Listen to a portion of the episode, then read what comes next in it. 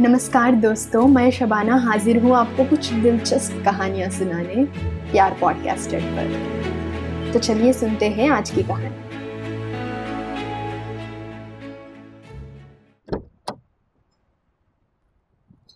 वैसे ही बहुत लेट हो चुकी थी मैं और ऊपर से कैब वाले ने लॉन्ग रूट ले ली।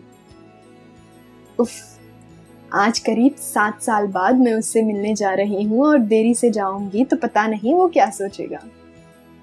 वैसे तो मैं कॉफ़ी नहीं पीती, मगर उससे मिलने बहाने और क्या मिलेंगे? मैंने कॉफ़ी शॉप में कदम रखा और बेबस उसकी मौजूदगी का पनाह ढूँढने लगी। तभी उसका टेक्स्ट आया, तुम्हारे राइट साइड। तेज धड़कनों से मैंने निगाहें उस तरफ़ डाली और देखा कि सफ़ेद कुर्ता पहने वो पलट कर मुझे देख रहा था। ये संयोग है कि उसने सफ़ेद रंग पहना। वरना उसे कहा पता कि मुझे सफ़ेद पसंद है। शायद मैंने कभी बातों में कहा होगा। मगर क्या सच में उसने मेरे लिए पहना होगा? ये सब ख्याल समेट कर मैं आगे बढ़ी और उसके सामने बैठ गई। शायद ट्रैफ़िक में फंस गई थी। ये कहकर उसने शानदार तरीके से माहौल बदल दिया। हाँ कहकर मैंने भी उसे जवाब दे दिया। इतने साल बीत गए, मगर उसके बातों की सादगी वैसी ही रही। वो कितना आवारा सा रहता था पहले। मगर आज जब वो मिलिट्री से लौटा है तो मानो कोई अलग शख्स ही मेरे सामने बैठा है। मगर उसकी आँखें उसकी आँखें वैसी ही है, काले बादल जैसी। कोई भी उसके एक नज़र से घायल हो सकता है। उसे मुश्किल से दो हफ्तों की फुर्सत मिली और आते ही उसने मुझसे मिलने की फरमाइश क्यों की? क्या वो भी मेरी ही तरह कुछ कहना चाहता है? मैं ऐसा सोच ही रही थी, ऐसे में उसने कहा कि, वक्त कितना जल्दी बदलता है ना माहिरा? उसके लबों से मेरा नाम निकला तो मानो पहली दफ़ा मुझे मेरे नाम से मोहब्बत हो गया।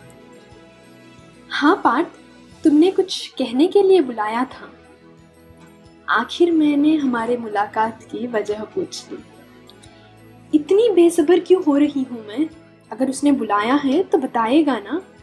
क्यों बिना वजह के बेबस हो रही हूँ? उसने जवाब में कहा, नहीं, बस तुमसे मिलने का मन कर रहा था। ये सुनते ही मानो सारी उम्मीदें फिसल गई ख्याल से। मगर उसने तो कुछ कहने के लिए बुलाया था। उसकी नज़रें बिखरी बिखरी और लिहाज भी बदला बदला सा है। जैसे वो कुछ कहने से झिझक रहा हो। मैंने भी फिर से पूछने की तकल्लुफ नहीं की। कुछ देर की खामोशी के बाद वो फौज में बिताए लम्हों के बारे में बातें करने लगा। उसने बताया कैसे वो रेत को देखते वक्त बिताया करता था और कैसे दोस्त परिवार बन गए थे। अक्सर मैं खामोश रहती हूँ और वो ज़्यादा बातें करता है। और उसकी बातें भी नादान बच्चों जैसी। कितना भी सुन लो, मन नहीं भरता। साल ब साल बीत गए, मगर पार्थ पार्थ वैसे का वैसा ही है। उसने सारी बातें बताई और मुझसे दो चार सवाल पूछे, जिसका मेरा सिर्फ़ एक लफ्ज में जवाब होता है। मैं सोच ही रही थी कि लम्हा ठहर जाए और मैं यूँ ही बैठी रही उसके सामने कि इतने में मुझे कॉल आया। अननोन नंबर था। मैंने कॉल आंसर किया तो दूसरी तरफ़ से आवाज़ आई hello am I speaking to Mahira Kashyap? Yes congratulation आपके पेंटिंग्स हमारे एग्जीबिशन के लिए अप्रूव हो चुकी है और कुछ फॉर्मेलिटीज है जो आपको आज हमारे ऑफ़िस पे आके पूरे करने होंगे। बस ये सुनते ही मानो मेरा लम्हा थमसा गया और मैंने मेरे सामने बैठे उस पर मेरे नज़रें डाले। वो अपने फ़ोन में कुछ चेक कर रहा था, मगर मगर उस लम्हे में मुझे महसूस हुआ कि उसका होना, महज उसका होना मेरी ज़िंदगी में कितनी खुशियाँ लाता। है वो अनजान है सबसे, मगर उसका होना ही अच्छा है, खुशी भरा है। मैंने फ़ौरन अपॉइंटमेंट फ़िक्स कर ली और फ़ोन रख के पार्थ को बताया कि कैसे मैंने दो साल मेहनत किया इस प्रोजेक्ट के लिए और अब जाके मेरे पेंटिंग्स को अप्रूवल मिला। वो बहुत खुश हुआ और कहने लगा कि मुझे पता था तुम कर दिखाओगी। वो बहुत जिद्दी हो, जीत कर ही मानोगी। अपनों की तारीफें ही तो खुशियाँ बढ़ाते हैं और उस वक्त मुझे कुछ ऐसा ही लगा। हमने कुछ इधर उधर की बातें, उसने बुलाया तो कुछ बताने के लिए था, मगर शायद शायद वो बोल नहीं पाया या शायद मैंने ही कुछ ज़्यादा सोच लिया? पता नहीं। इतने में मेरा कैब आया और उसने हल्के से कैब का डोर ओपन किया और कहा, पहुँचते ही टेक्स्ट कर देना।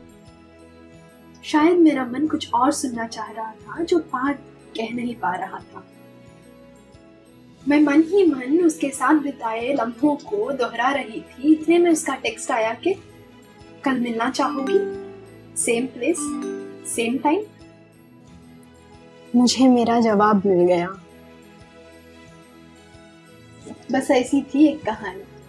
अगर आप भी अपनी कहानी दुनिया को बताना चाहते हैं तो नीचे दिए गए मेल आईडी पर भेज सकते हैं। शुक्रिया मिलते हैं अगले एपिसोड में।